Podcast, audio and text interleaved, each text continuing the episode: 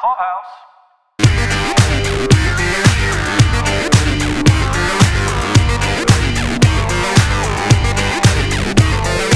This is Caroline from Daily Review. This is Paul from Daily Review. This is Mike from Pop Culture Review, and we're talking about the Outsider podcast, episode 5, Tear Drinker. This episode was written by Richard Price and directed by Andrew Bernstein. We have so many POVs in this episode. That really threw me for a loop in this one because most of the other episodes have been pretty focused on Ralph, uh, lately Holly, Terry originally, but this one just spreads it out. It really hit everyone, I think. Even Jeannie finally got in the action. If this was a longer running show and you were going to do that again later, that would make sense. But just to kind of do it once and then maybe Jason Bateman takes the reins again next episode, which I don't know, I'm just guessing. And then it resembles the the first four episodes again.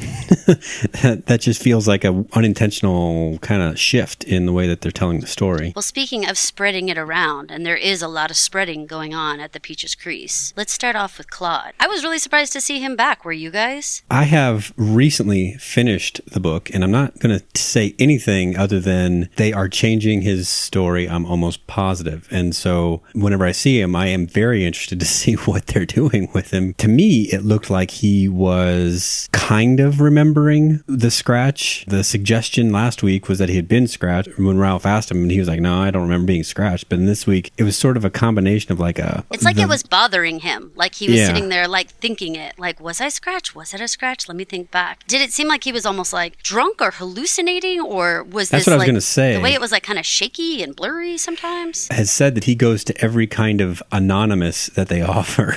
Says he's a super clean guy, even though he has the job that he has. If it isn't a substance like a drug or alcohol, what could account for the weird, blurry, shifty point of view that he had. Hmm? I still think the creature, the goo man, the outsider, El Cuco, he's still trying to fight for control over Claude. I think he still hasn't been able to nest inside of Claude. And I think this was a little bit of that. Being reminded of it, the conversation with Ralph, I think it maybe brought it up again. Good way to ask this question to you guys. I feel like we've seen like four different forms of this entity called Goo Man. So he has come across in different ways. And It's Mr. Gooman. Mr. Gooman to the rest of us. Exactly. It's pronounced Gooman. Um, so On the coasts, it's called Gooman. In the heart of America, it's called Gouman. If you're south, it's Guman. Guman. That's Okay. that's the French Creole pronunciation. Guman. So we have this like whooshing sound that I could best describe as like the smoke monster. That like kind of sound that happens in the barn, it happens in the woods, it happens at Heath's house when we head over there. There's this like whooshing kind of air kind of feeling that seems to be around. Then we have this like bubbling on the neck, virusy kind of form, more on like a cellular level. Gooman is somehow affecting. There was several people that I feel like I don't know if Claude is going to be one of those people. We have the bedmaker guy and Jack as in those forms. Then we have our human form, but it's like the droopy face dude with the hood, when his face is all melting off. And then you have the human form of like a recognizable, familiar person that he's taking. Is Claude perhaps introducing us to another form of maybe just psychic kind of power? Something he's in your thoughts or he's plaguing you anxiety wise? I think Mr. Guman's Mr. Guman's attempt for Claude was to body double him the way he did Maria, Heath, Terry. For whatever reason, I don't think it hasn't hasn't taken and I think at this point time wise, like incubation period based on everything else we've seen, I don't think it's going to take hold with him. Versus the controlling the person The uh, as- neck one. aspect of him. Yeah, the the rash on the neck. That seems to be a separate aspect of the goo man's power or control mechanism. But I think Claude was definitely an attempted gooing that just didn't take hold. Interesting. Okay, so it's somewhere between like the human form, hoodie dude, or the whooshing, but he's not a. Yeah, that had it not a familiar form yet. had it taken control, he would have slowly morphed into a Claude doppelganger. I think he kills Frankie Peterson looking like Terry. It's time to start moving on, which is consistent with how he did Maria kills, then hooks up with Heath and scratches back. So he begins transforming into Heath. Heath kills the girl, scratches Terry. Gooman starts turning into Terry right after the murder of the two girls is found. Terry Gooman kills Frankie Peterson. He goes that same night to scratch Claude so he could start transforming into Claude because it's time to ditch the Terry face because he's going to get Terry arrested so he needs to move on his face. But for whatever reason, it didn't take. So there's some sort of struggle, internal struggle with Claude right now. I think so. we're I think seeing? so. I think that's Okay. exactly. I think So- he's hit a wall. So you're thinking that Gooman or Gooman is more of a Guman. an entity that kind of moves from body to body rather than No, I think he becomes the person. I think he needs like that blood magic sacrifice with the scratch and getting their essence kind of in him. That he doesn't become them. I think he just takes their form. I think he's probably some kind of natural clump of clay, the way like Jessa describes him being mushy and unformed, the way we saw him at the courthouse. I think that's probably closer to his normal natural state, like something in between. See, I think he degrades further than that. I think his like true form is that more that whooshing is not tangible. And, and when you're in that form of the droopy face guy, you're a deteriorating familiar person that continues to deteriorate until he can get to, you know, the next Right. the next thing, the next body. But I think it goes all the way down to that whoosh. Like that's like the last thing that's there, and I think that's the first thing that comes in. Yeah, I mean, that could be. There's definitely support for that. I think the point being that he's he's hit a wall in who he's supposed to be transforming into next, mm-hmm. because as far as we know, no one recently has been scratched. So, talking about somebody who's definitely like hit a wall, let's talk about Jack. Let's get into him and where he's at right now. This complete tantrum that he throws after dragging the deer into the woods and finding that his stuff was not appreciated, you guys. The time he spent picking out the lamp and the other thing, he is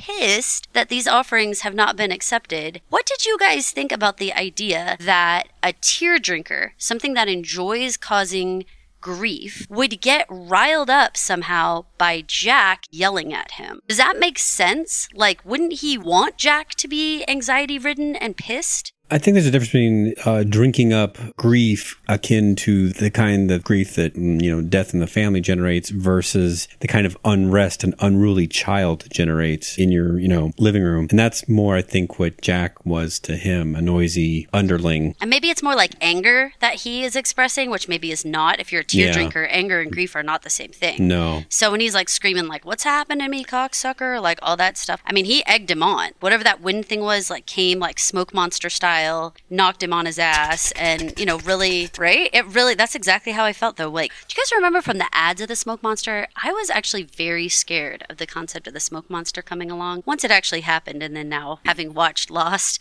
I know it's, a total not tangent, scary. but do you know what made that sound? I know this has become a, become a popular piece of trivia. taxi cab meter. Yeah, the New York City taxi cab meter when it would like print up your receipt. What you're referring to, Caroline, is when dead people would appear on Lost. There would usually be a whoosh, and then Well, I'm talking about all of it. I'm talking about the whole concept of the of the whooshing and the and the smoke monster, although when it actually like would show itself in a little bit more of a tangible form. But that whole idea of like watching the the trees like move and it mm-hmm. being like oh like it wigged me out so much. I was really surprised to have that sort of entity though come into where Jack is standing in the woods, and then all of a sudden just something just kind of whooshes by and gets him. I took it kind of like like a basic power play. Like, bitch, you work for me. Let's not forget that. Don't come to the woods and question me. Yeah, you know, if I don't like your tacky ass taste in lamps, I'm gonna smash your shit. You just have to deal with that. Like, shut the fuck up and do what I tell you to, you know, or else I'll put your face in the ground. By the way, that's the minimal thing that I can do to you. I've already made your back of your neck look like a third degree sunburn. Don't fuck with me. In in the book, Jack is mostly uh, a Stephen King quasi villain, just sort of mindlessly hateful of everything. Whereas this scene and like the baby shower scene, not the baby party scene, but the baby sh- baby being born scene, yeah, make you make you realize that there are parts of Jack that make him likable in some ways. there's still a little bit of a conflict of who he is and what this thing is making him do. That and and that is like what goes hand in hand with our bedmaker guy later. He is actually trying to be careful at the baby party. So let's talk about that for a second. So Jack goes to Tamika's baby party. There's a lot of interaction between him and Tamika. And it really made me realize just what you're saying, Paul, that like Jack does care. He absolutely cares about Tamika. He doesn't want to hold the baby because he doesn't want the baby to get hurt in any way. I was really enthusiastic about the idea that Tamika was going to follow up on this. Yes, somebody clue in to Jack. Do you guys think that she's actually going to follow through? Or is this outsider in the house going to freak her out enough to kind of stifle it? Great question. With there not being a million episodes left, even though they spent some time with Tamika as a point of view character, I gotta imagine like having a new baby and all that. She's got to step back, you know, from the main thrust of the plot. She's got to be on maternity leave still. I don't know how she would figure into more central plot. She can be an interesting counterbalance to presumably how Jeannie and Ralph and anyone else Gooman goes to visit or like he did Jessa to to tell them to like back off and warn them. You know, Tamika taking this opportunity, you know, a new mother, you know, scared for her baby, already having this dream, quote unquote dream of uh, the goo man in the room with the baby. It would make a lot of sense to me if she does back off, if she does kind of recede into herself a little bit and just, you know, circles the wagons on her and her newborn. You know, you always expect your heroes in shows, no matter what the danger is, no matter what the they're warned against may happen to them,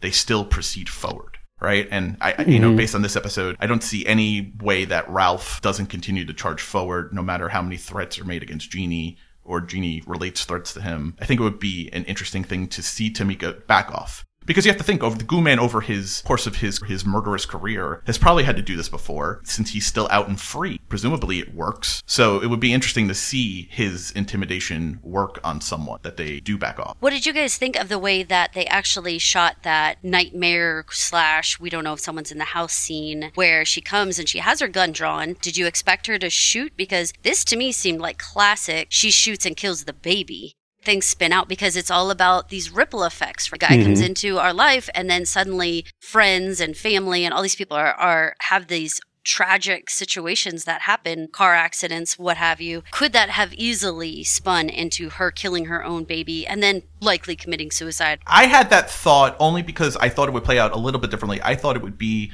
a situation where she would be coaxed into firing her gun. You know, she's a cop. Made sense to me that she grabbed her gun, she raised it. I thought it was going to play out some somehow that she would fire and that the goo man through his powers of whatever they are would have put the baby in line somehow like you said and killed the baby, but in a way that wouldn't have made sense. Not like she would have fired into the crib downward, but that somehow the machinations would have been when all the said and done and people found her there, they would have been like, "How did you kill our baby in this kind of way?" you know, somewhere to make her kind of look unhinged or something for firing okay. her gun to the baby's room, which would have kind of further propelled the downward spiral. So I was on the same wavelength that you were. Snowball, you know, beginning to roll down the hill because the the Maitland situation is the only one where we don't have this rippling happening. We don't, and it, like they've showed us in Maria's situation and Heath's situation how things rippled out and other people got hurt and other people were sad and upset and other deaths happened.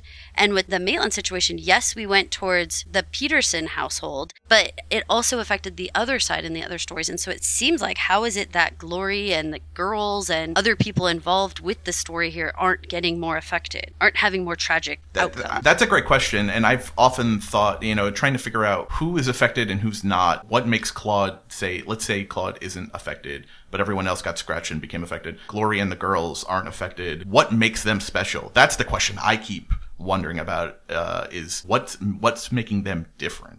My guess is maybe you you're onto something in terms of the orchestration of the pass to the next hosty kind of guy, Claude. It like maybe if like the sequence doesn't go quite as planned, then maybe the the, the whole machine gets off kilter. The pattern gets broken, right? Yeah. And so once the pattern's broken, does that mean that the ripple effects that would normally play out somehow are having a hard time? I definitely thought that it was effective to have Tamika wake up in the morning and go in there and the baby wasn't in the crib and her like go rush. I mean, as a viewer, I was definitely like, oh fuck. The outsider thing did take the baby. Did you guys think the baby was safe or did you think the baby was gone? Gone. I didn't foresee anything about baby killing. I mean, it seems to make a little more sense that killing, accidentally killing her partner, who would have been about the same size as the outsider standing there, would have been Mm, so you thought she could have mistaken it, like mistaken? I'm assuming that was her husband. I don't really know. Mistaken that guy standing by the crib, right? Mm-hmm. That opens fire and shoots him and kills him, or and and or the baby time. Yeah, that would have been a good shake up to the situation. Did you guys think it was anticlimactic then that the baby was just out on the porch and it was just like bop bop? Kinda. I don't need the show to get darker, really. you don't? no, no. That's I, interesting. Okay, well, I mean, because you're a Stephen a, King lover. Like I yeah. feel like you always want it to get weird. There's always some part of it where there's there's child killing or whatnot, but in this show we already have there's um, always child killing. There's always child killing, but in this case we already have a trail of what four or five dead kids. That's a yeah. that's a pretty pretty good amount to, to kind of last for. you feel like that's enough, right? That's, that's the quota. Yeah, but How many babies though? I don't know we have- no babies. We have, no babies yet, Paul. We need to get some babies Paul. in that tally. That's a whole Oh, empty God. category. Holly only went to two cities. It's true that I am. I am kind of feeling more towards like that. Tamika is not going to let this lie. That her detective background, this is going to bother her, and that I, I don't think she's going to fade out. I do think she's going to end up somehow being part of foiling stuff that Jack's into. And let's get back to what Jack's into. We have him doing a couple things. He goes and he's actually staking out our four main. I don't know what to call them. I kept wanting to call them some sort of name. I call like- I call them the brain trust. That's how I refer to them in my Okay, notes. so when you say that, you mean Ralph, Howie, Yoon, and Alec. What did you guys think about Jack staking them out and obviously eyeing them up and trying to see what they're into? Does this make sense? Does an entity that can whoosh by and knock Jack over need a lackey to go physically watch these guys? Like, couldn't he just go whoosh and listen in the room? Apparently, he does need these intermediaries because he's going through everyone except for Ralph himself to deliver this message to get off the case. There is a theory from the book that there is an energy expenditure factor for the Guman, for Guman. All of the things he does costs him some level of energy expenditure. So I don't know that he can actually go unlimited whoosh around and follow everyone hmm. and stalk everyone and be in everyone's baby's room, cops, wives, you know, kitchens in the middle of the night.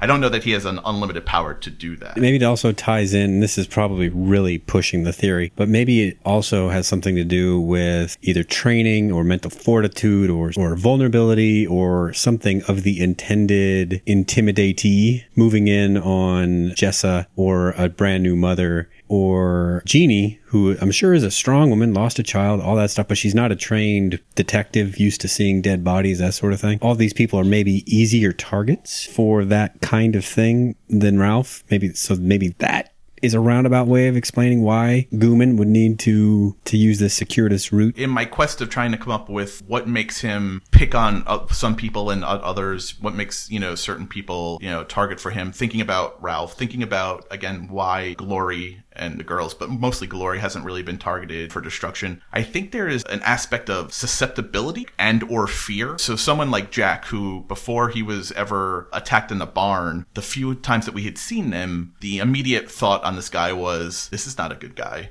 That was just kind of the instant read that the show wanted us, I think, to take on him. He's kind of Ooh, And can I? I want to jump in right there. Um, So Jack, though, when Tamika was talking to him, and she was like, "What could be the problem?" and then she spouts off a bunch of stuff that Jack's been dealing with. She's like, "Is it your parents? Is it your health? Is it your divorce?" Like he's a really broken guy. He's got a lot of baggage, like grief baggage. Yeah, but Ralph is a broken guy too. We've seen now two episodes in a row of Ralph having these heartbreaking flashbacks to the relatively recent death of his son. I think Jack is dispossessed to be a piece of shit who is also broken. And I think Ralph is a generally stand-up guy who is broken. Well, I was going to compare Jack to Claude and say that because of Claude's occupation, the Gooman might have thought that Claude was going to be a very broken guy. And Jesus. because he goes to, yeah, because he goes to all these support groups and because he actually is supported in all these different ways, he's actually not as broken as Gooman Mm-hmm. might have thought. Welcome to my tinfoil hat club.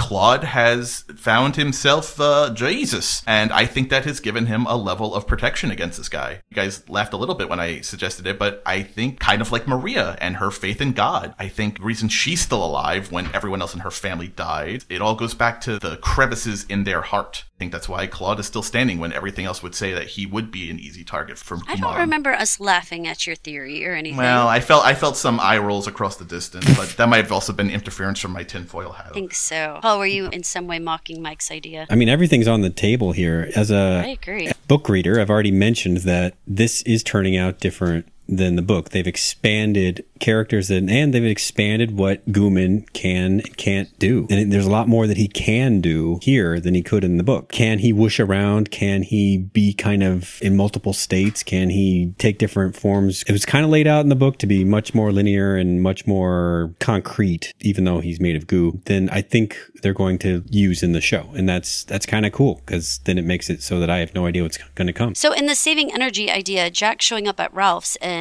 asking him, you know, hey, I know that we've kind of been on the outs, really. You know, we've never really been friends, but, you know, if I could take on more of the workload and everything. Obviously, as viewers, we are completely clued into the fact that this is just a way for him to hack into the case and find out what they know and, Yeah, and that kind of stuff. on Do the you guys- Man's orders. Do you guys think that Ralph picked up on all that? Do you think he's going to allow Jack to infiltrate the case, or is he going to manage to keep him out and keep him at an arm's length? I don't What did- think he saw What was through it. Ralph knowing? Yeah, that's what I want to know. Do you Yeah, think he saw I through it or not? I don't think he saw uh, through it. I agree with, with you and Paul there. I think his natural reluctance will come purely from what seems to be a dislike between these two versus some kind of sensing some kind of ulterior motive from Jack. You want the context from the book, real quick? The reason Jack does not like Ralph is that Jack was up for some kind of promotion within the past year or two. Part of that was like a peer review from the other detectives, and it's just Tamika and Ralph. I guess. Tamika, who has a different name in the book, though, right? Yeah, it's Betsy, I think. There's a there's a free response section for the assessment. Ralph just said no comment.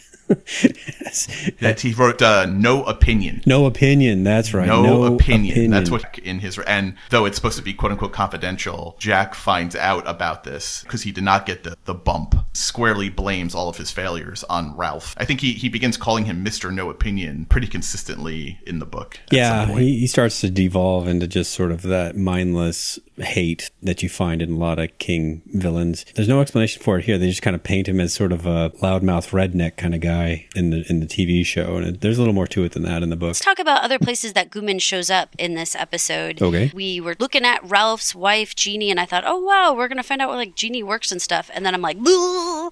The dude is in the waiting room, freaking me out. And Jeannie, as opposed to, say, other people, zeroes right in on him and is, like, wary of him immediately. Did- What did you? I like that. What did you guys make of that? Why did she recognize it? Whereas he's been in other groups of people all over the place. No one seems to notice him. I liked it because of where she works. If they had told us before, I don't think I'd picked up on. Uh, it seemed like someone who had done that job. Uh, she works at the New Leaf Recovery Center. You know, I got the impression she's some kind of counselor, probably some kind of court go between for people going through sobering up programs. Yeah, probably, you know, right. someone in that kind of job is going to be able to probably give you dead to right instincts on three different people wearing hoodies. Which of the three are good, bad, and evil? Because I think that's just the kind of job that instills those kinds of instincts. I really like that actually. I this was my favorite part of the episode was all the G stuff. I also thought that the way that everybody that Jeannie worked with had all this anxiety and grief just radiating off of them. Right. Jeannie's whole job was to basically try to take the clients down from being as anxious as they were and being able to say, like, hey, you know, you're doing a good job, you're going to meetings, really trying to support them. So it seemed like this place was like a great place for the outsider to be like chomping on grief and tear drinking. Everyone was Despair. well, yeah, everyone's head was hanging. What did you think about that part when she's trying to tell whom she thinks is the outsider what's going on here, and they actually touch his shoulder? Did you guys think it was going to be him, not him? What'd you think? I mean, No, he was he was sitting on the wrong sitting- side. Yeah, He was sitting in a different spot and his uh, hoodie was changed.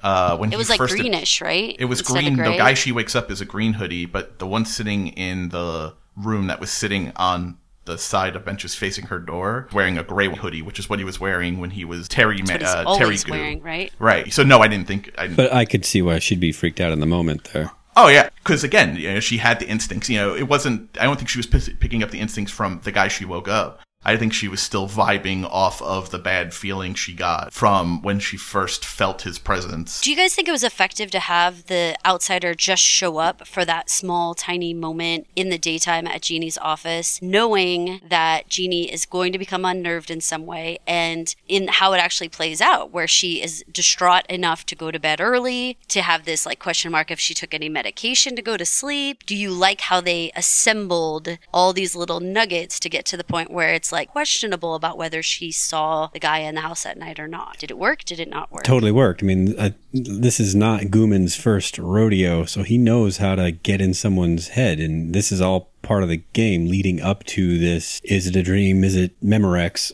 or whatever that happens later on in the in this episode? So yeah Do yeah, you think Gooman wears that big horse belt buckle when he goes to the rodeo? I have this great image in my head now of Gooman in his gray hoodie, where you know, riding a bucking horse, wearing the belt buckle, trying to stay on for eight seconds. I don't know, right? Because we know he's like he's a horse fan, right? Or you know, Right. at least Terry anyway, he was a horse. the announcer would say something like, "His face was like that before he."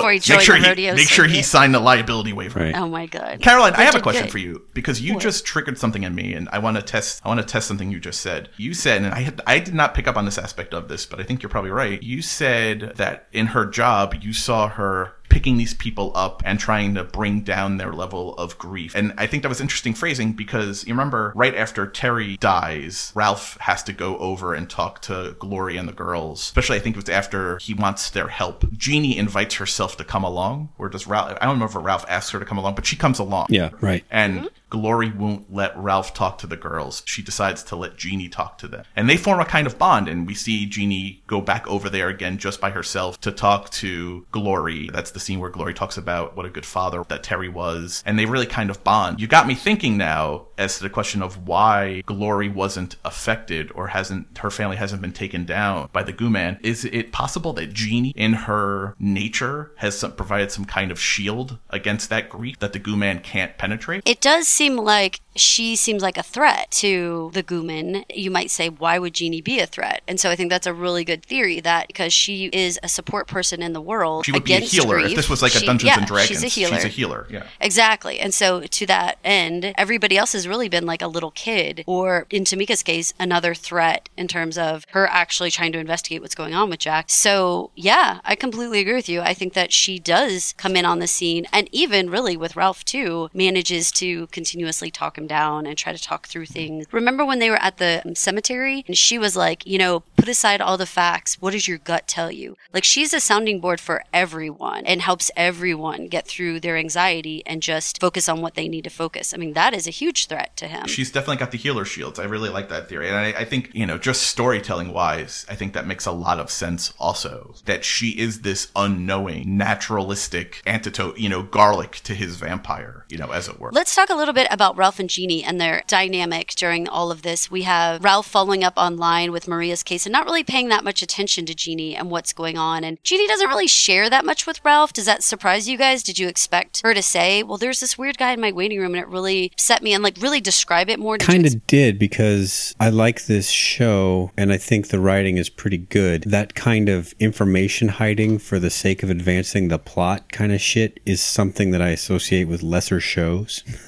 where they're like, oh, they never told us that there were zombies. Why is this guy trying to bite my face off? You know, that kind of thing. Fear the Walking Dead's first season. Yeah. Whole thing is they just never would tell each other all the information. Yeah. And had they just shared it, you know, everyone would have been on a completely different page. Yeah. I mean, this is one of those cases where, yeah, she doesn't say anything. Did you expect more to come of that? Or once she kind of like was like, well, never mind, and he wasn't really listening, did you think that was it? Well, they filled in some blanks of their relationship. It's still a little gray to me exactly what their full relationship looks like, but the death of their son was pretty recent in show time. The idea of them sleeping separately looks like a pretty normal, not an emergency or a problem kind of issue in their house. That sound right? Yeah, and I mean it makes sense. I mean, just from, you know, us being parents of any type of situation that's like very stressful, I feel like it's normal. When the kids were really small, I mean it, it wasn't which we haven't really talked about on this podcast, but we have three special needs kiddos. And certainly when they were in the NICU and stuff like that, you know, us falling asleep wherever we fell asleep and having our cry time wherever we had our cry time or whatever. Oh, well, you know, like no one's judging like, oh, you guys aren't sleeping in the same bed or, you know, like who cares? We're just like dealing, you Yeah. know? And that's basically where they are, like just dealing still. Do you guys think that Ralph was fair with any of the pull yourself together crap or was that like such a fucking joke? Uh, you know, this plays into a big question I had. I understand disbelief. I understand not wanting to maybe buy into something. But when it's your wife, your wife who is this rock of logic and grounding, how far is it believable to be a disbeliever? That was a question I was asking myself at the end of this episode with Ralph. assume you're zooming in specifically on the part where he pulls back the covers and her feet are bloody and she's telling him someone was in the house. I dropped the glass and all this kind of stuff like at that and point, also don't should remember how I got back in the the bed, and you know my my my brain is Yeah. fuzzy, but I also remember very clearly someone got in here even though the alarm wasn't tripped. I already checked that. You know, she's admitting all of the problems with her own story, mm-hmm. and yet still saying this happened. When it's Claude or or some you know tweaker on the street telling you that, okay, fine, you don't believe them. But when it's this rock next to you, part of her whole thing is that. You know, she tells it straight and you continue to not believe her. Maybe that's an element of why this episode seemed to overstay its welcome in terms of where it comes in the story and how long we needed to dwell on these little bitty stories was just that Ralph is already showing signs of going along with an idea of something that he can't explain having something to do with this, even though he won't really say it out loud. He's still going to the cemetery and taking pictures when Holly asks for no reason that she'll give and that kind of stuff. I feel like everything he did in this episode was basically this is the path of least resistance slash patting them on the head and telling them okay, you know, like the way you would pacify, like the way you would look under the bed for like a child who was scared. But I'm Um, only going to go medium on that because when he has his own free time, he chooses to go online and look up Maria's story. Nobody's making him. No one asked him to. No one told him to do that. No one knows he's even doing that.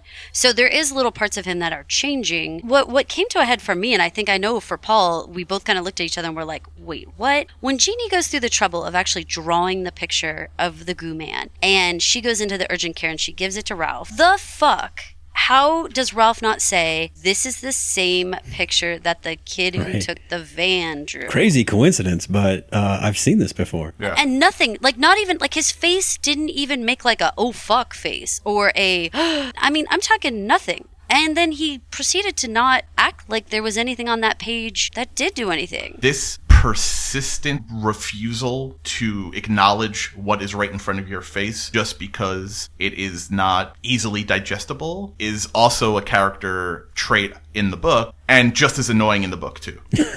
uh, uh, you know, Holly has uh, this concept of, and it's a, it's a well-known quote: "When the impossible is all that's left, no matter how improbable." It has to be the truth. If you've disproved everything else, you have to believe in the unbelievable. I don't understand how you wouldn't believe your wife who just drew that picture. Right. What what What more does she need to what do? What motivation would she have to screw with you? And where would she get that image? You get what I'm saying? Like how how do you even talk yourself out of making a connection? You're a detective. You have two pictures that are the same. How are you acting like they don't exist? It's just weird, you know? Yeah. It's not like a it's not like a story or a feeling or a you know a myth or a fable. Like these are two tangible pieces of paper, drawings that are the same. Did you guys think it was odd then that he turns and says to Uni to go run Claude's prints? I can't account for why he did. Yeah, I was he just feeling either. like he needed to do something? So this was like something because when Uni comes back and is like, "Nah, it didn't like match." It was like, "Yeah, I didn't think it would." What are you even doing? What is this, Ralph? What are you? Are you? Is it just trying to knock everything off? One of my problems with this episode felt to me like it was kind of spinning wheels, and maybe this is the part that I was picking up on. Since I've watched it, you know, I watched it several days ago, and, and now sin- now thinking back on it, I can't remember exactly what made me feel that way, kind of frustrated. Where maybe it's this this idea of Ralph is not moving forward. You know, Holly's definitely moving forward. I mean, she made great strides. Jeannie is on board now. Jeannie is she's down the clown with you know the Goo Man. Jack is moving along in his own story of fall and grace. But Ralph is just still here and being like, oh, look at these two pictures that are identical. Okay, you so know? I need to talk about because I think this is also one of those like glaring. I don't understand why they would play it this way. Paul, you had mentioned that Ralph was kind of begrudgingly going along with some of this stuff and taking pictures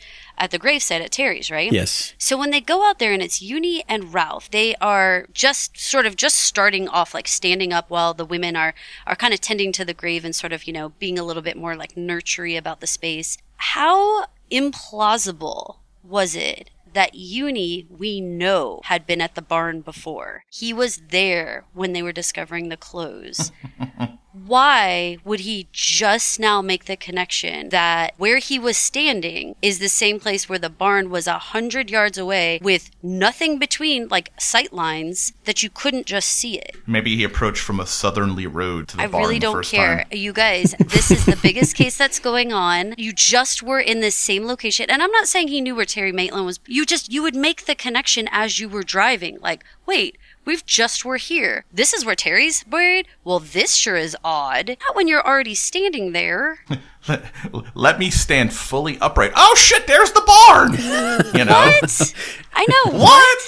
The I knew I shouldn't walk bent over. I miss so much. We're supposed to feel like Uni is a higher level detective than Ralph, and this is the level of piecing it together that we're at. And this motherfucker is the state police. This isn't some towny cop. This is the fucking GBI. I'm And, boggled uh, by that. Do you guys don't? Do you guys have any any idea of why they would make that happen the way that they did? it makes more sense in the book because in the book this cemetery exists, but it's very much clearly stated that it's not where Terry was buried. That his wife buried him in the closer to town cemetery, even though Terry's family was from this area. It was essentially an abandoned cemetery that no one ever went to. So they stumble upon it, and then there's a connection of, oh shit, that old cemetery that no one uses is by the barn. Here, it's less defensible because it is where Terry was buried, and it's by the barn. So that makes a little less sense. All that would have they would have needed to do to to call attention to it and still have the exact same scene, but making Yoon a little more credible would be like, "This is crazy, guys," but the barn is right over there. You'll never imagine the coincidence, but that barn is right over there. Something that just made it sound like he had he put it to together the on the way there. in his mind before just seeing it. yeah, right. you know, like that was too little, too late. Like, no, that's not good police work. That's just weird. You're in my car when I travel. It makes breadcrumbs that you can actually see on the map. I feel I mean- like Yoon's car would have been like boop boop boop with like the same little dots. Yeah. Like, would you like to didn't know you were return to the barn that you've already been to? Yeah, I think it would have been funny if Yoon had stood up and looked forward and scratched his chin like something was like itching his memory, looked left, hmm, looked right, hmm, and then like really dramatically turned around and been like, the barn! Fucking asshole. Like, what are you That's doing? Crazy. It just seemed odd. Well, okay, and here's another thing that I just I think it's a tiny nugget, but it's something that I I'm wondering about. We haven't gotten into Holly's story yet, but there was a comment that she makes in her story that draws into this. She says that when the the tear drinker comes along, that he kills the whole family. And one of the things that was mentioned about this exact graveyard was that this is where Terry's people are. These are where they're at. If Terry dies first, he wanted to be here with his people. I wonder if this goes back further for the Maitlands. Like, if that barn has been here for a while and he possibly, Gooman has possibly lived out there before, if there's any way that this cemetery has been affected, and maybe even Terry's family, like Terry could be one of the last Maitlands to be killed, and maybe that's why Lori and the girls haven't been affected, because maybe we're on the end of a ripple that started a way long time ago for his people. There was something about coming back to his people and the idea of the Guman slaying an entire family that felt like, hmm, that just feels connective to me. Hmm. Mull on it, boys, mull on it. All right. I will mull on it. All right. for Gooman, I think Frankie Peterson's murder and then Terry's murder were the first two steps in what would have been like his next thing, and then really straight up like girl interrupted shit. You know, I really think his whole plans were just thrown off the track. I'm willing to be open minded that a hundred years ago, because I think Guman's been around since the beginning of time, Terry's people could have been affected at some other point in time, and he is just a continuation in the ripple. That would be a really cool detail if, you know, there was a season. I, I doubt that's the kind of season one thing we get, but it would be awesome to get in like a season two thing to find out that there's actually a very small wheel of families he tracks, but that he keeps revisiting them in different generations throughout, you know, throughout time and wreaking havoc, and, but not in a way that you would ne- maybe notice unless you looked at it really, really carefully with this in mind. That'd be actually Right, a really because cool this detail. doesn't have to be always the pattern that he's had. It doesn't always have to have been, you know, a kid gets killed, someone's been in two places, blah, blah, blah, blah, blah. Because other things wouldn't have existed. If it was 100 years ago, video surveillance and fingerprinting and things that we have today wouldn't exist in the same way. So the pattern doesn't have to look the same in some sort of, you know, accused No, I think you're. I, I think you're right. I think it's only because of modern policing stuff that we use that you can do the person is in two places at once. Because you can somehow obviously recreate hundreds of thing, fingerprints the way they talk about in the van, somehow recreate their blood, you know, however that happens and other DNA traces. You know, that's not stuff 200 years ago, even 100 years ago, you would have found at a crime scene to put someone in two places at once. I just zoom in on that idea that like he, she didn't say like his parents are here. She said his people are here. And there's something about that that feels so much more like historical, generational, whatever. That just feels like whoa, there's some history here. And I feel like that's something that Stephen King gets into. And you guys can correct me because I'm not a King fan. I am, but I'm too scared by his stuff. The idea that there could be almost like a curse that could pass on, or that a family could have some sort of terrible thing that continuously seems to have this pattern of shit that continues to come back to it, that would not be outside his realm. It wouldn't, but in this case, this what you're describing, if that's true, or if that's some way to parlay the work done this season into a second season, would be a big improvement over what is presented in the book because in the book Guman was is basically an animal. I mean, he's intelligent, he has the process, he can do these things, but he just goes from situation to situation.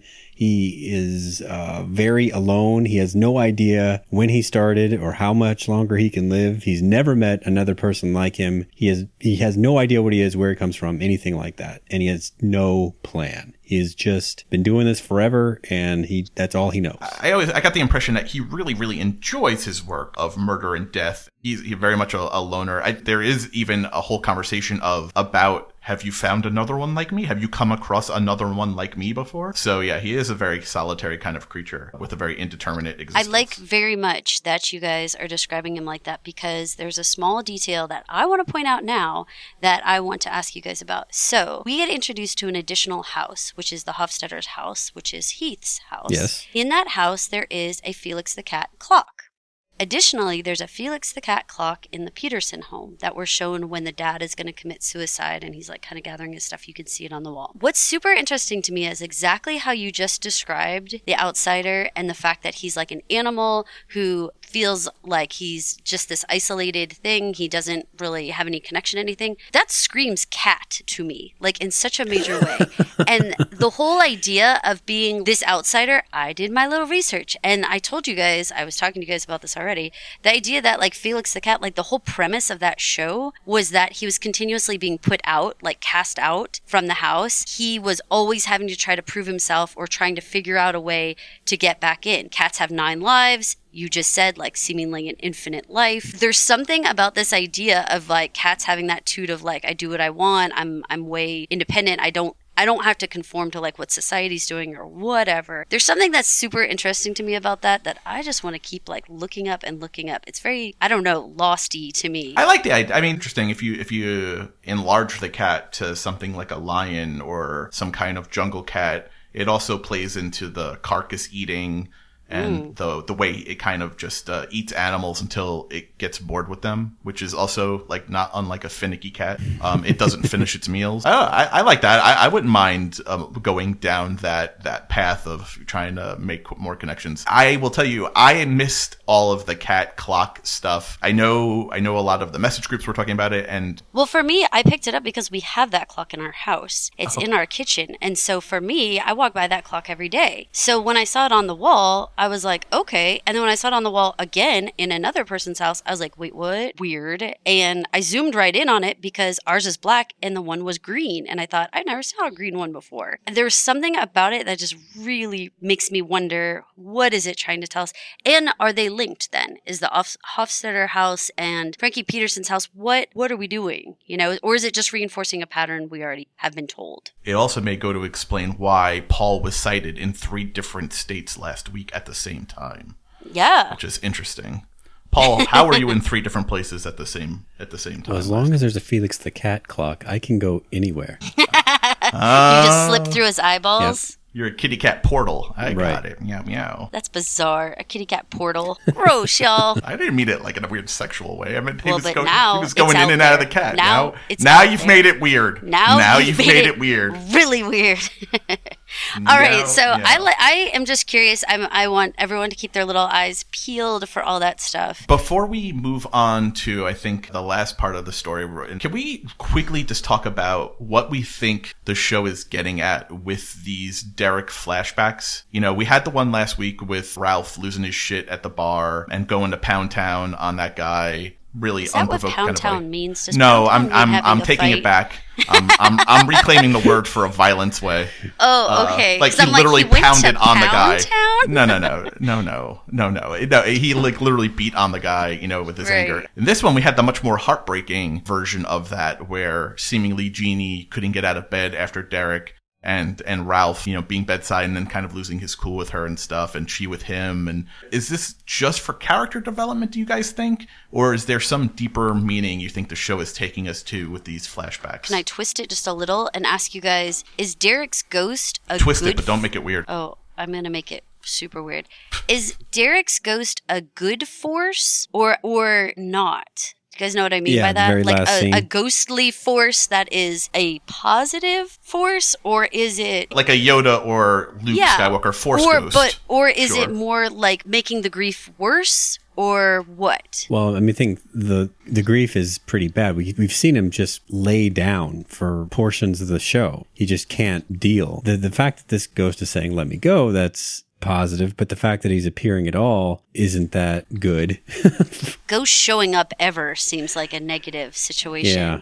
But I do want to talk about that concept because ghosts have shown up in other Stephen King novels and they have been positive. Like we were talking about in Pet Sematary, Pascow comes back and he is there on multiple occasions, especially when he comes to try to warn Rachel, the wife, and say like, "Hey, you need to get back. You need to, you know, gives gives her the the wiggity vibe." So, do you think possibly Derek is going to end up being used as some force from the other side? This some some more all-knowing information could come through him. if was the Derek vision Goo Man's work, or was it just driven by his, uh, you know, internal pain that he's not yet moved off of? so, good or bad? Is it a good force or is it a manipulated force? I feel like if it's if it's not being driven by the Goo Man, you know, if it's not an equivalent to Tamika seeing the Goo Man, quote unquote, in her dreams, then I think it's a good force. I, I think if it's the Goo Man who is causing it to happen, I think it's a bad force. I think this story is a very black and white good versus evil kind of story. So you're either helping slash protecting your loved ones, or you are a plaything of the Goo Man and trying to cause harm. Is he good or is he being served up by the goo man to like taunt him? I don't know that this manifestation is Gooman related, except for maybe just stress to Ralph, kind of causing that sort of thing. But I do like where Mike was headed with his original question about why bother. I mean, we've stated before that Derek has just gone to camp in the book and he's just gone at camp the entire time. He calls home and says, I want to come home a couple times. They never let him come home. Derek experiences the story and learning about this beloved coach being one accused of a crime and being killed, but he experiences it as a never seen disembodied voice away at camp, which drives a lot of Ralph's actions. I don't know if it drives it, but it's definitely a factor in Ralph's actions, trying to keep his son away from the town. And fortunately, they found a camp that seems to run for about six weeks.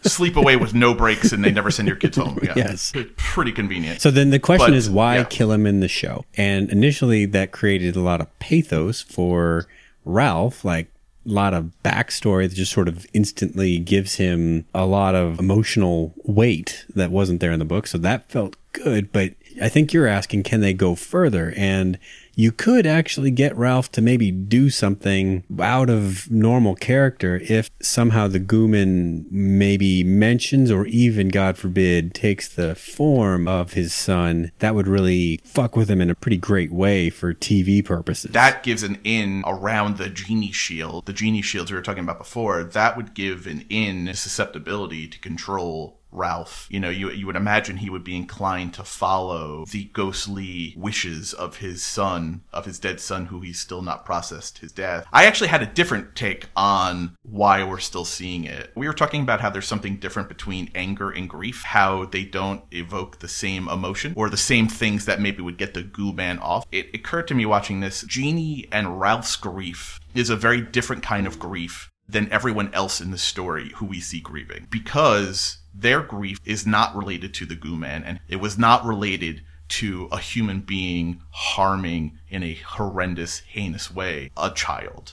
This was a natural causes death. As horrible as cancer is it was not a violation against their son and it also happened before the goo man was in town. So their grief that they're going through is an old grief I feel like maybe the Goo Man can't tap into. He can't that he can't enjoy their grief because it's not it's not a Goo Man approved flavor of the Can I piggyback on you on that and say Please. not I love only that, but it's um it's not a pure grief at this point. They are still in the stage of anger, really not accepting that Derek is gone. And so by having Derek come and say, You need to let me go, that actually opens the door to strictly grieving, not sitting there still wanting him to be there.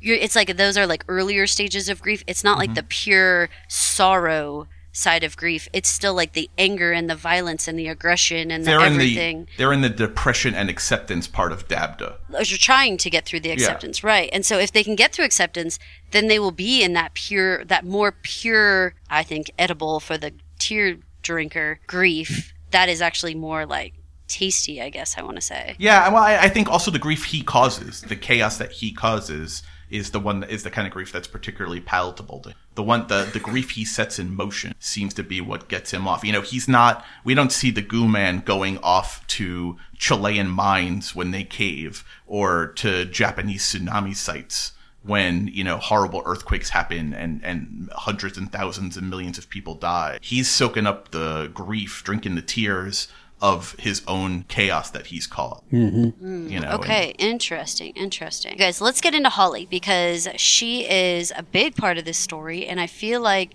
she has some very specific king moments in this that I want to ask you guys about. Let's start with her getting back to the bartender. What do we think about using this bartender device again? If she's on the autism spectrum, it's kind of a broad way of kind of fitting in that mold in terms of like having a pattern, finding comfort in the pattern. It's it's probably too broad to say that the bartender doesn't even need to be the same bartender for the stim to basically work. But this is TV, so that's how it would I work. like that, and I like that we got a name for the bar. I thought it was a nice. I thought it was again. I thought it was just good kind of storytelling. What was her name?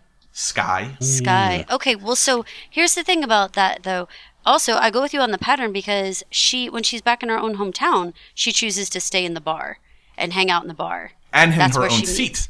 I mean, she has to sit in her own seat. Remember, she right. She, so the like- idea that then she has this same, you know, she's in Dayton, but now we're back to bartender. Was it all too convenient that the bartender had an awful lot of answers and like nail on the head answers? But did she though, or did she just give the folksy wisdom that TV has always given to bartenders? If you meet not like in a fancy bar, but like your local bar, the kind of relationship you do get with a bartender who who's so inclined to be that way. Like she has pretty general things. Like I think she took the information she was picking up from Holly and generated it in a way like she could understand, like coming up with the tear drinker, asking where the Niagara Falls would be. I, I didn't take that to be so much an answer as kind of a spiritual signpost, you know, just kind of generally pointing in a direction. and kind of Interesting. painting Okay. painting it to look like just verbal riffing with with another person. Like she doesn't really understand what she's talking about, but she's just bouncing back ideas because that's what bartenders do. They keep talking. I mean, it was a really important like couple sentence, you know, conversation really because she gets tear drinker out of it and she gets pointed to the cemetery. So I think she was doing some word association. All right, let's shoot into Holly and Andy because I want to talk about the, this twosome and what's going on with. What do we think about Holly and Andy? And are we still feeling like Andy is a good guy or not? Because when that call comes from the lobby, our closed caption said ominous music on the TV.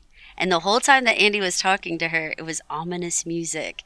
And I was like, oh boy, is Andy a good guy or not? I think he's a good guy. I think he's a good guy. He is going to be an unfortunate casualty in the show because he finds what I thought improbably. He finds Holly's timesheet note. Uh, improbable because it, it seems improbable to me that Holly leaves that behind. A hundred percent. Really bothered What the me. frick? Really bothered me. But the way he picks it up and it has just enough information to make this ex cop's wheels turn. Really put like he might as well have been wearing a red shirt, getting ready to go on an away mission. I really, I really felt like That bothered me so much because Holly is absolutely. I, I turned to Paul and I said, "Isn't she hired on for this case?" And he and, and you said yes, Paul. And I was like, "There is no freaking PI in the world that is leaving a piece of paper in the trash like that. Like you would have a folder or a notebook or whatever that you would go show your paying client your evidence. Why? What? That makes no sense. And her OCD nature That's it what I was picking up on. No sense. It wasn't. I mean, I think there are plenty of slovenly PIs out there that I think there are plenty She's of people people involved in this case, maybe even that may have left that sheep behind by accident, but not Holly Gibney that we have seen so far. Her OCD, her attention to detail, everything about her screams like she may be a, a, a goo person at this point if she's leaving that stuff behind. Because and it's not like it was just scribble notes. Like the interval week, the interval times is a really important part of the case and idea that she's working on. The incubation periods and, and everything. Like that's pretty crucial, I think, to the to how she's approaching all of these interrelated cases. Mm-hmm. Did they need to make them sleep together? Was that a thing, and is that going to come back to haunt us? I didn't catch all of what was on the note that she left for him, but it said something like, I'll always remember you, so don't forget it.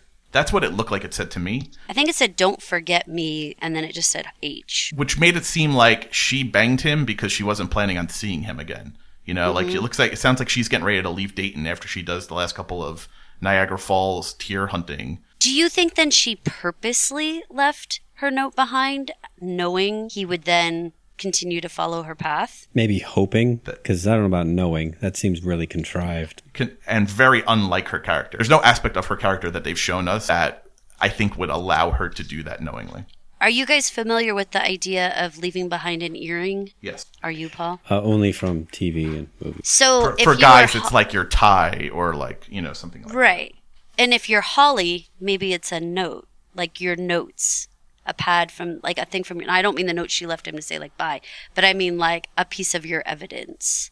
Sure. Is it possible that that is like a little? Mm, what you're saying though if that's what we're saying is that she is putting her personal emotional sexy time feelings above the case and that really doesn't strike me how she is does it does that does that jive with anything we've seen of her now in the other four episodes three episodes. I don't know. I think that in? if she was like so strictly about the case, she wouldn't have invited him up. Like she, you wouldn't even go there. If it, if she was like that OCD and that, just like nope, I'm working a case and that's it. Then I just don't think. I think she would have been like, oh, you know, we'll make contact with you when the case is over or something. But so she goes so she goes she from there him. to leaving her notes behind i don't know i, I think no, your not original notes. Just equate it to the earring. Equate it to the earring, not notes, not a bunch of stuff. Just enough to keep a connection. Only if it turns out she had an extra copy of it and that was a backup copy she made specifically for that purpose. That I would buy. Well, you know, she knows those dates and shit in her head now. That still that piece of paper. still bothers me that she left the piece of paper behind though. That's a very specific detail. I would like it a lot more and I would actually get fully behind it if she went through the trouble of making duplicate copy of the notes so that she could allow herself to leave one behind. Someone who has the idiosyncrasies that she has would not let her leave that piece of paper behind randomly on the side of a drawer. I, I just Dude, it wasn't randomly. His phone was sitting right there. So she, it was like, is like a little breadcrumb. Like he had to walk over and get his phone. When he got his phone, his eyes hit the paper. yeah, I don't like that. I, I think I think it's all to serve a tragedy later. To have Andy continue Oh, yeah. with the story, right? all tragedy to you know wind up Dan- Andy having a very emotionally compelling and yet gruesome death. Yes, exactly. Uh, what did you think of the introduction of this new Jack character, this Jack Light character, and Light I mean personality wise, uh, or more sympathetic, empathetic version of a Jack like character in episode five, literally halfway through the show, Um, a character we hadn't seen before, heard about, or otherwise had any whiff of showing up in this I episode. thought that. I mean, the way that they created the show by showing the ending first, but only in sound and all that—that's a cool way to make a show. I mean, stylistically, it stands out from the from the rest of them, and and I don't know that that's terrific. It seems like a way that you might do a more procedural cop show. By the time I was done, I was wondering why are we still dicking around in Dayton, basically, you know, fooling around with finding Jack lights and and things like that. Yeah, since he's not going to figure into the story anymore, and we basically already knew enough about the pattern. I don't know why we needed this bit of story. Well, here's what I'm gonna throw out. I think I'm, and I'm calling him the bed maker because that's what Holly calls him. I feel like that he represents the end of a circle for when the Gooman comes into the scene. So he comes in and he's got like the Heath character or the Terry character, and then he has this periphery person, Jack or the bedmaker. And what we're learning is that the bedmaker was left behind and left behind with a lot of regret and left behind as like a husk of a person knowing that he contributed to this situation. And that's why this all happened. So to me, it was actually showing the tail end of what is this cycle of a goo man enters and a goo man leaves. The last part of that is the character of the bedmaker and or Jack, we'll get there, becomes this just like someone who was taken advantage of, knows he was taken advantage of, and is now so distraught and and in remorse that he was a part of any of this. Yes, I think that all, that's all good.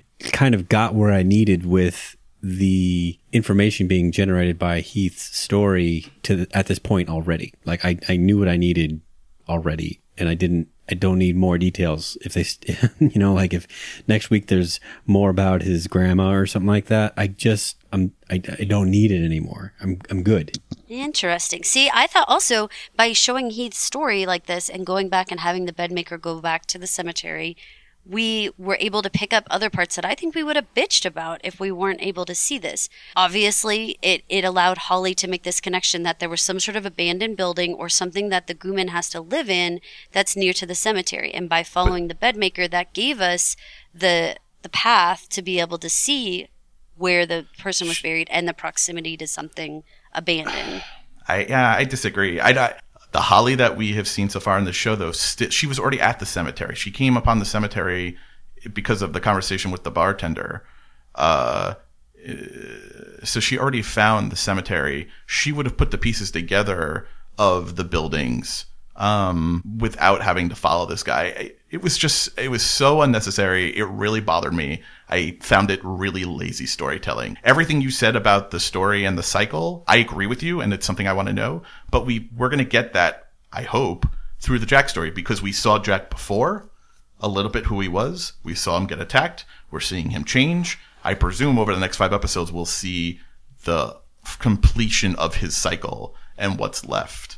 See, but um, normally when we get this type of stuff where they do show a bedmaker kind of situation, where they show you the end of the cycle, that means we're not going to see the end of the Terry cycle, which actually probably allows this season two. Uh, then you're definitely going to be he- hearing me bitch about that in episode 10 because I didn't give a shit about this guy. I don't care about Heath's story. Like Paul said, everything I needed to know as as relates to the death of Frankie Peterson and the subsequent death of Terry Maitland I've gotten out of Dayton and I got out of New York. I didn't need any more information. I'm glad. Interesting. I, so you're still stuck on that. This is like Terry's story. That's the epicenter of the story. Yeah, I don't. Oh, all not for all me. of all of the extra stuff. Uh, Holly's journey up the chain. Either they have to make it. She continues to investigate up the chain to see where it starts from, or she has to come home and the story has to continue to move from Georgia to wherever it's going to wind up going uh, enough in Dayton. The Hofstadter story is very sad, but it doesn't add to our understanding at all. It doesn't. It, in in no way. Make the show eight episodes instead of ten, and let's get let's get it moving. Don't give me a half episode of filler about a character you're gonna introduce and kill in the same episode that I don't give a shit about. If if I you had introduced totally if you had introduced this in the episode where we introduced the Heath story, I would probably feel very differently about it because I would be invested now three episodes at the halfway point of the series. You know, I very much liked the Heath, the Heath story. I was very into his jail story and that whole episode and the way we learned about it unraveling his family.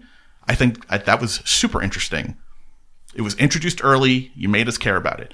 I don't know who the fuck this guy is and he's dead by the end of the episode anyway. When I go to sit down and watch episode six, I'm not going to remember this guy because I don't give a shit. Make it one less. Ep- if you have to fill time in the middle of your okay, season, hold on. Can I yeah. answer some of these? Because I totally yeah, have please, please. I know I'm on a little bit of a rant here. It really bothered. It really annoyed me. no, I know it does, I, yeah. and and and I I kind of like I feel very Jeannie esque, and like I want to be like, listen, let me tell you why it's okay.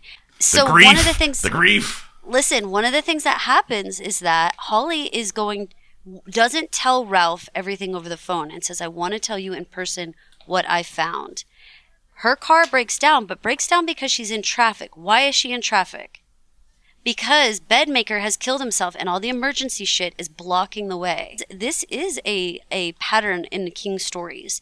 Like you have um, from The Shining. Do you remember Dick Hallorann trying to get to the, that's like the caretaker of the hotel when it's not being taken care of by the Nicholson clan. And he gets like the phone gets cut off and then the storm keeps him from getting there. Or going back to Pet Sematary, Rachel's trying to come home. The car get doesn't work. She ends up trying to it breaks down. She has to try to get there another way. This is like a this is a thing where it's like elements continue to stop the the good people from getting the story over and maybe this seemed convoluted to you in that, you know, gosh, you had to put all these pieces in place to block Holly, but it did block Holly. She didn't get to Ralph. She didn't tell him what was happening over the phone. And not that I think Holly's out of the picture and like it's totally over, but it is creating more time. And all he apparently needs is 20 some days. And so if it just buys him another couple days or whatever to get a little further away or do more damage, I think that that's part of it. And it also allowed us to go into Heath's house and see more things. Have her like open the door and have that whooshing sound come through, which I know you guys will say, well, she was going to look in this house anyway. But I think that the bedmaid thing added a layer of like, there's other people involved with this outside of just like the Terry or the Heath. There's like other layers of people that allowed Holly to know that there were other layers, which hopefully says there's a pattern here who's the layer for Terry? If if Bedmaker was a layer for Heath, who is the layer for Terry? And maybe that'll allow them to uncover Jack.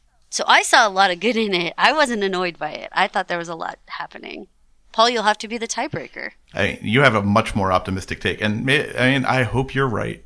Did you uh, like any of my stuff? I mean, the the not being able to get there and the not being able to share the news. That that's like a lot of what happens in King Stories. No, you're. I mean, you're absolutely. You're absolutely right. But, um, you know, I would have been much more entertained with a tornado that dumped a cow in her path, you know, and, and Holly driving down the road. And it's like cow and and driving out of the way, you know. But I, the goo man caused the bedmaker's action. Yeah, His actions care. on the bedmaker caused it. I don't care. I'm done with Dayton. All right, Paul, go. That I also did not need any more deets on Heath like if she goes back to New York now to get some more yeah. from up there, that'd yeah. be like, uh, where's the show going? I think everything you said is is correct, but I think all of it is also just a justification for why this was here. I think if this if all of that stuff was not in this episode and the season was 9 episodes instead of 10, I don't think at any point do you sit down and think to yourself, I wish we had spent another day in Dayton and found the Jack to the yeah, you know, found the Jack character in the Heath Hofstadter story. I, I don't think anyone thinks that. Okay. You know, it was it, it was like um it was like getting like a piece of food that you didn't realize you wanted and afterwards you're like, yeah, all right. I didn't really need it, you know? Like I wouldn't have missed it had I not gotten it. All um, right, move on, Paul. Move it on. Get off my lawn, you, you kids. clouds. She's not going to New York. She will drive herself to Georgia for the debrief. Okay, so one more just like random little nugget that I want to throw out there that I, I appreciate that they've maintained in the story is this layer of how these situations affect on a different level. So, like in the Terry story, we had the girls being basically kicked out of school. But then we also had when Jeannie and Glory were down by the gravesite, how Terry's name placard had been defaced and how, you know, that that was like adding like another layer of I'm not sure what, just impact, I guess, of the Gooman's actions. And then when we went to Heath's and we saw how his entire house had been vandalized and like graffiti all over it, I appreciated the consistency of the like societal harassment that continues way beyond just the death of the child and the and and the um, you know innocent person being accused, but these other layers that keep piling mm-hmm. up. Did you guys note any of that, or care? Do you care that that exists? Oh uh, no, I definitely liked it. I liked it that there's so much grief generated by this that even the goo man himself can't eat all of it. You know, there's still these lingering effects months later of what happened in Dayton and what happened in New York. And the Goo Man's been long gone from there. you know, but the ripples still continue to turn and burn. No, I very much like that. I think we got that from the other episodes, but. And, you know, I think we definitely picked that up. I think we definitely picked that up in Holly's wanderings of the town. Uh, I, I think that's a great detail. I think it's a really good statement about the effect of grief that you can't really contain it. It really does. Grief and anger really has its mind of its own. Even the person who puts it into motion can't necessarily stop it when he's had enough fill of it. You know, it just continues until it goes and it goes and it burns, you know. The idea That makes of- me think, just when you just said that, it, it made me think of Ralph's unintended consequences of arresting Terry in front of everybody and how the mob mentality then takes over and there's all these repercussions for that that he didn't intend. That's kind of makes me think of like the house being vandalized at Heath's or the gravesite being vandalized. Like those are unintended and probably to the goo man who gives a shit consequences. But I don't know, that's a funny little like parallel of like I can't think of other characters who have been presented like that except for Ralph's actions. The musical Rent, which is a, a favorite of mine. There's a the story plays out over the course of one year, and towards the end of the second act, one of the characters sits back and reflects about all of the shit that's happened because of certain very specific things that happened at the very beginning of the show. Found myself watching The Outsider thinking back a lot to the idea that if Ralph just hadn't arrested him and made such a show of it on the field, mm-hmm. How little of what has happened in the show would have happened or happened in the same way. I, I- think a lot. I think a lot of life is like that, but I think that is definitely a big takeaway of this. And I, I would hope for Ralph. I imagine for Ralph when he lays awake at night, it's definitely something that he must be thinking about. If I had just done that one thing differently, how much would all of this been different in it how it played out? I think that's something that I want to ask our listeners. That if do you guys think that that was is that a little linchpin moment for Terry's story, and could it can is there anything Ralph can do? Is this like is, it- can we learn any lessons, or is this just like you done fucked up, Ralph, and you ruined this entire situation? What do you guys? Well, that's the that that is the that? plot. Like, that is the end. the plot of the show is him atoning for something he knows he did wrong. I mean, in in no world does a, a detective team up with his Terry's defense attorney to try to solve this crime like that like is being done in this in this show. So you got to imagine like like the the need to sort this out and and clear Terry's name if it needs to be cleared. Um, the drive for that has got to be immense because I just don't see a real person doing that. this is the halfway point of the season. I think going forward, this show needs to get Holly back to Georgia, and then together the brain trust, the enlarged brain trust, you know, really begins the the end game, you know, story, or at least the season one end game story, hunt of figuring out what this thing is, and then B hunting it and or killing it. I How do you trap a gooman? That's a big question. Uh, flypaper, I would imagine. Maybe. I mean, it almost seems like yeah, I need some like ectoplasm or You something. You need a goo stick. to spray on it, know. right? something, something. How? I mean, how does this move forward? I mean, so she comes back and she tells her stuff, and they say, okay, it's a pattern. Yep, other people have been wrongly accused. So what? Where do we go from here? Holly has to convince them, and then they have to come up with a plan based on that which she, you know, gets them on board with. That is the story. The story is, you know, I think the actual eventual capture and or killing of the goo man is very short. I think the majority of the story is how do we do it? So I, I, I can't even begin to speculate how, how they're going to go about that. It's like, how do you solve a problem like a gooman? The whole next episode mm-hmm. might be convincing Ralph. I don't think it matters if they convince everybody else. It won't be like a quorum.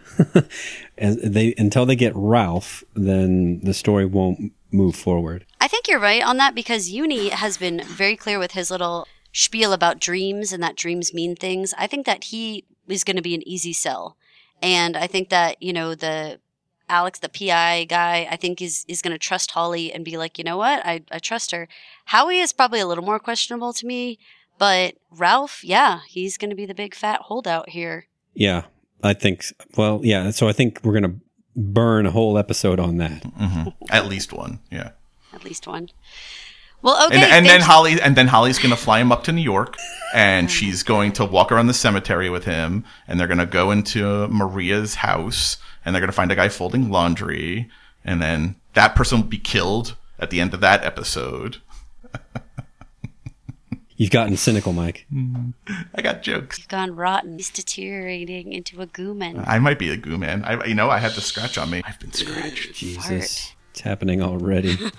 Goo man. It's like going on. I'm very hopeful things are going to be as compelling as they are in the book, or maybe even better. So we'll see you next time. This is Paul from Daily Review. This is Caroline from Daily Review.